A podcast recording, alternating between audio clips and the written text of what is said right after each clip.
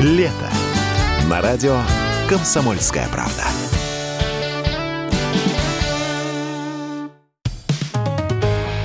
«Экономика» на Радио КП.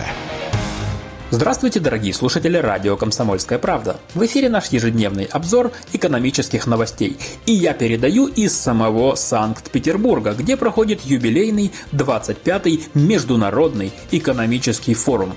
Ну как международный? Давайте я не буду приукрашивать реальность. В этом году он не сильно интернациональный. Больше всего в этом году он похож на встречу для своих, где эти самые свои обсуждают, как им будет хорошо вместе, без всяких выходцев с Запада, да как мы тут без всех этих Макдаков и Кока-Кол будем развиваться, богатеть, да импорта замещать направо и налево. Не все, конечно, впадали в такой импортозаместительный экстаз, но, по моим наблюдениям, очень многие. Слава богу, розовые очки на форум не захватил не только я, но и представители экономического блока российского правительства. Пожалуй, самым зажигательным событием первого дня экономического форума была стартовая сессия, на которой встретились наши главные экономические чиновники.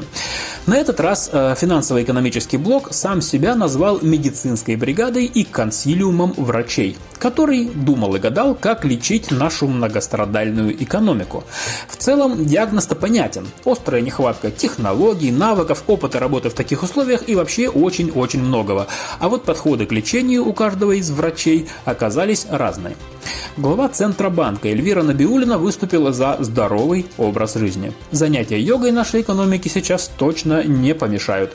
Вот что она сказала. В нынешних условиях важно проявлять гибкость. Ситуация меняется быстро, и на нее надо быстро реагировать. Внешние условия изменились надолго. Это она про санкции, кстати. На первый план выходит вопрос сокращения неравенства и борьбы с бедностью, сказала Набиулина.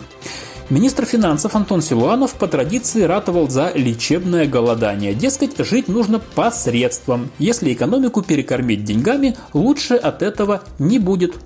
Бюджет – очень сложный инструмент, сообщил нам Силуанов.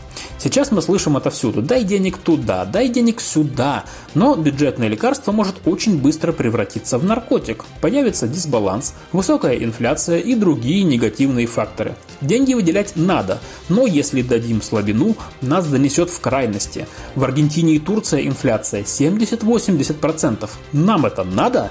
Грозным голосом спросил Силуанов. А вот у главы Минэкономразвития Максима Решетникова другие аргументы. Он считает, что экономить бесконечно смысла нет. Пора вкладывать деньги в экономику. Вот его слова. Последние годы бюджетная и денежно-кредитная политика были скорее жесткими. Итогом этой стабильности были более низкие темпы экономического роста. Наша экономика готова к росту и с благодарностью воспринимает те послабления, которые мы ей даем. В итоге консилиум врачей решил, что нам нужно найти баланс между тратами и накоплениями, а если тратить деньги, то только на приоритетные вещи. Вот только о снижении налогов, отказе от проверок и о прочих вещах, которые действительно нужны бизнесу, речи на главной сессии первого дня форума почему-то не шло. А вот лозунги и напутствия, как известно, на хлеб не намажешь и в бизнес-план не заложишь. А еще я посетил очень интересную сессию, на которой встретил редкого зверя для этого форума – западного бизнесмена. Приятнее всего мне было слушать итальянцев. И не потому, что я очень люблю прекрасный город Рим, а потому, что большинство итальянских компаний до сих пор остаются на российском рынке. Как сказал генеральный директор Ассоциации Конфедерация итальянской промышленности Альфредо Гоцци, в основном в России работают небольшие итальянские компании, а не гиганты. И в этом одна из главных причин. Тот факт, что это малый и средний бизнес, дает им гибкость в принятии решений. Они не так зависят от всяких внешних факторов. Возможно, в этом и состоит причина, почему они до сих пор здесь, сказал сеньор Гоцци. Но есть во всем этом и чисто предпринимательская логика. Эти люди пришли в Россию вообще-то зарабатывать деньги. Так почему они должны закрывать компании, выбрасывать свои деньги, а заодно подводить своих сотрудников и партнеров? Президент э, Итало-Российской торговой палаты Винченцо Трани на идеальном русском языке напомнил всем, что есть очень важный момент – социальная ответственность. В первую очередь мы думаем о социальной ответственности по отношению к сотрудникам, но есть и другая социальная ответственность, например, перед инвесторами. Дальше цитирую сеньора Трани. Как я могу пойти к своим инвесторам и сказать, я просто взял и списал активы, ну, то есть выкинул деньги. Один из членов нашей палаты, говорит он, генеральный директор банка Unicredit, так и сказал, почему я должен подарить России миллиардный бизнес. Италия точно заинтересована в этом? Так и хочется сказать. Грация, сеньоры.